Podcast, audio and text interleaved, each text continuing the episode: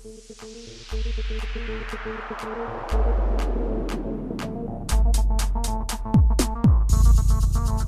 nine Baseball Podcast.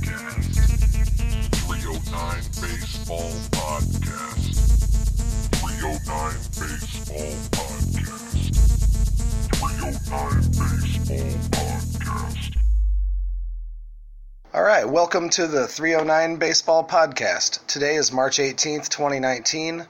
I am Justin Grays, and today I'm going to go over my fantasy picks made in this last Saturday's draft. Um, we're going to talk about Ichiro a little bit, talk about some upcoming segments that, that are on the horizon, and uh, we're going to discuss a little bit about wagering for entertainment purposes only, of course.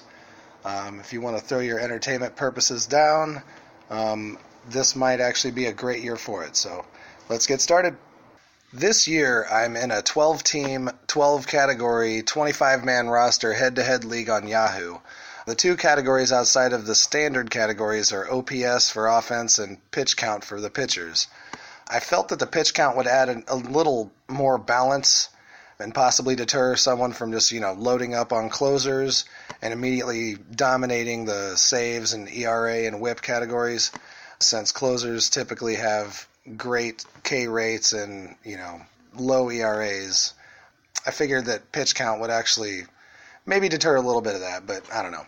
Let's take a look at the team that I drafted, and I'll try to explain some of the logic. I got really, really lucky in a couple places and uh, have a lot of roster flexibility. So uh, let's let's take a look at my first pick. I, I was the ninth overall draft pick of this twelve-teamer, so I was pretty fortunate enough to get Jose Ramirez in the ninth overall pick, which the guy right before me picked Ronald Acuna Junior, which seems a little bit ballsy, but, you know, who knows? That guy is awesome.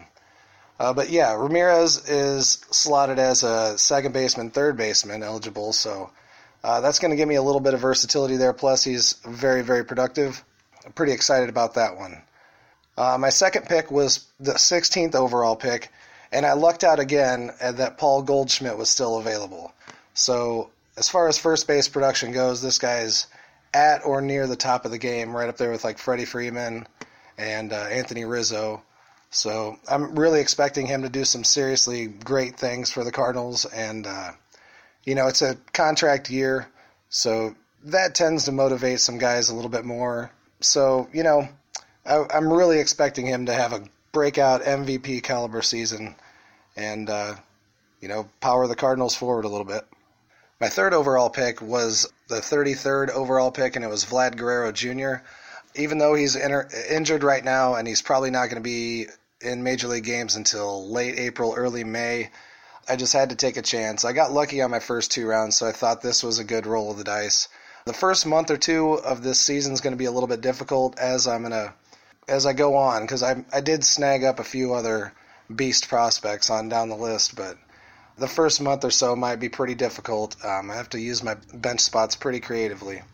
Uh, but yeah, Vlad Junior was my thirty-third pick, and then fortieth, fortieth overall I snagged Whit Merrifield, who does qualify at first, second, and outfield. So I definitely am going to get some stolen bases and uh, some positional flexibility there.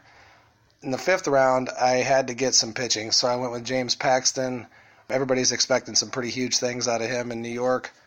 Probably get a lot of wins, a lot of strikeouts, fairly decent E R A. After him, I went with Edwin Diaz to get me some saves.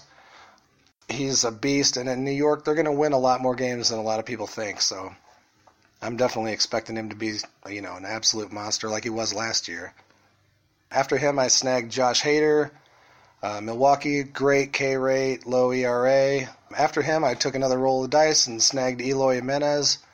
If he comes up in May or June, this guy has got light tower power all day long and hits for average, so that could really, really pay off down the road, down the stretch in the season. After him, I snagged Victor Robles, Washington outfielder, expecting some big things from him as well. He should probably be up. If he doesn't break camp with the team, I would say he'll be up late April, unless he's injured or something crazy that I'm not aware of. But yeah, definitely got some outfield depth there with Merrifield, uh, Jimenez, and Robles.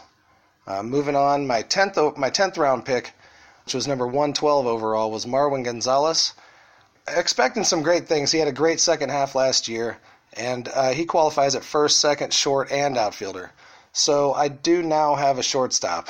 I actually went all the way to the tenth round before snagging up a shortstop. So I don't know, it might have been a little bit risky, but I guess we'll have to see.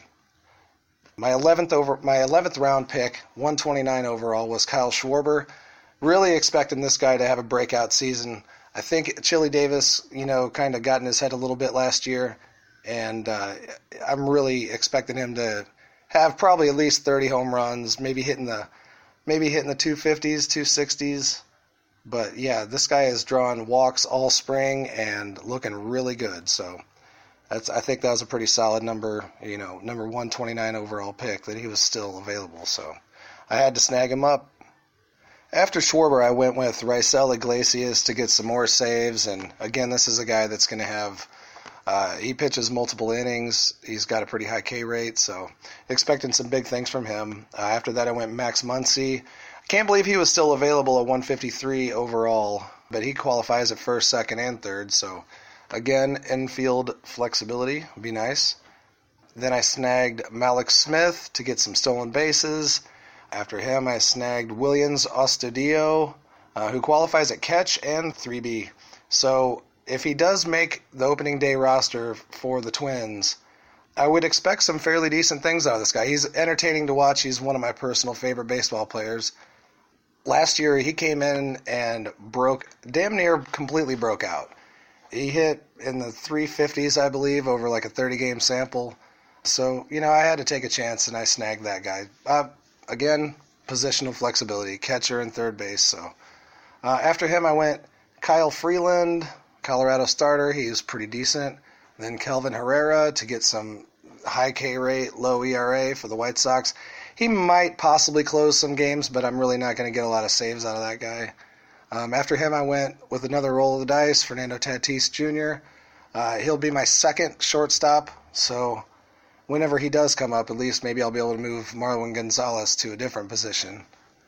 Let's see. After that, Chris Paddock, starting pitcher for San Diego. A lot of people are expecting some big things out of him.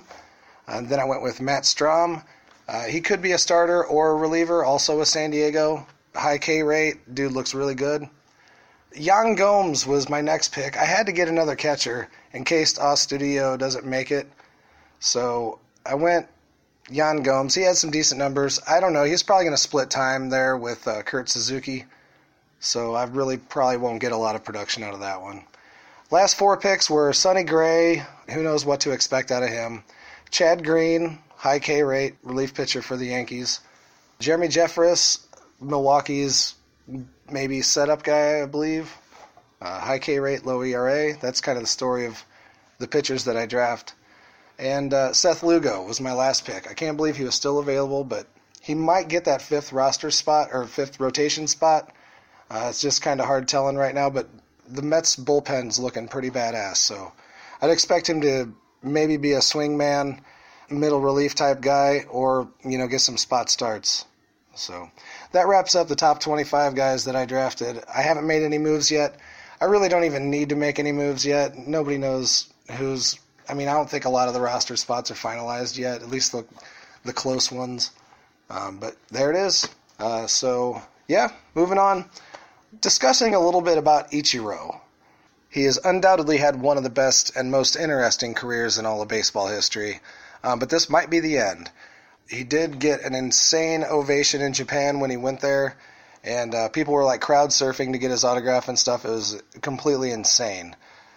But yeah, the Mariners, they were complete sellers in the offseason, so, I mean, it'd be nice if they could keep him around, but I guess you kind of have to understand, from a competitive standpoint, you're not going to trot out a guy that hits one hundred, or, you know, is hitting, the, I, I think that's about exactly what he's hitting this spring, as a matter of fact. So, I mean, it's kind of sad, but yes, you know, hats off, ten consecutive Gold Gloves and All-Star appearances, over three thousand hits in the majors. Ichiro was a badass, and uh still could possibly be maybe a serviceable backup somewhere, but I just, I don't, I, I kind of wonder if it's the end. So I guess only time will tell. We'll have to see after they finish up their series there in Japan, uh, what kind of moves they make. So if we're going to talk about wagering in regards to baseball for entertainment purposes only, of course, I think twenty nineteen is going to be a great year for gambling, for baseball specifically, because there is, it seems like the majority of the teams are either really good or really bad. And it's going to be pretty easy based on matchups and ballpark factors. You know, you throw three or four factors out there and you can probably figure out what team is going to win the games. Uh, at least the majority of the time uh, that a good team's playing against a bad team.